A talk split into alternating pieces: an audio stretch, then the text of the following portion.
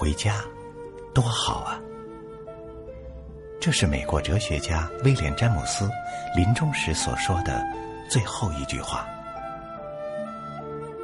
一九零七年，威廉辞去了哈佛大学的教职，开始了他计划中的欧洲之旅。所到之处，欢迎伟大的威廉·詹姆斯教授的欢呼声不绝于耳。可是，再多的荣誉也无法填补离家的空虚，填补不了，他太想家了。三年后，当威廉终于乘上回美国的轮船，已是疲惫不堪。就在轮船快要接近终点时，他一下子瘫倒在座椅中。再也没有起来。家，这个不是天堂却胜似天堂的地方，让人魂牵梦绕。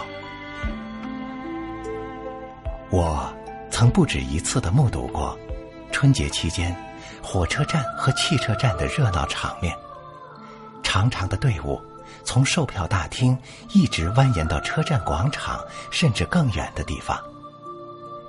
人们等啊等，等票拿到手了，似乎一个家也终于攥在了他们的手里。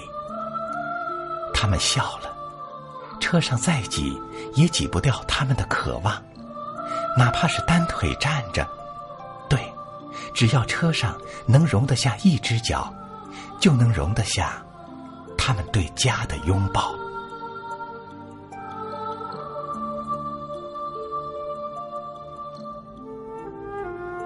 一九九五年，台湾省为了推广读诗之风，特意举办了一项公车欣赏快乐上路活动。一些精短的诗作被制成海报，张贴在车厢内，让诗歌伴随着人们的旅途。其中，有这么一首小诗，题目就是《家》。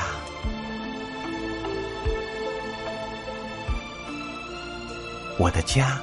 就像铅笔盒，爸爸是铅笔，出外帮人写字赚钱；妈妈是橡皮，功课不对就帮我擦掉。我呢，就是铅笔爸爸、橡皮妈妈的小铅笔。这首诗的作者是一个十一岁的小女孩，名叫苏杏。在这个女孩子的眼中，家，就像一个铅笔盒。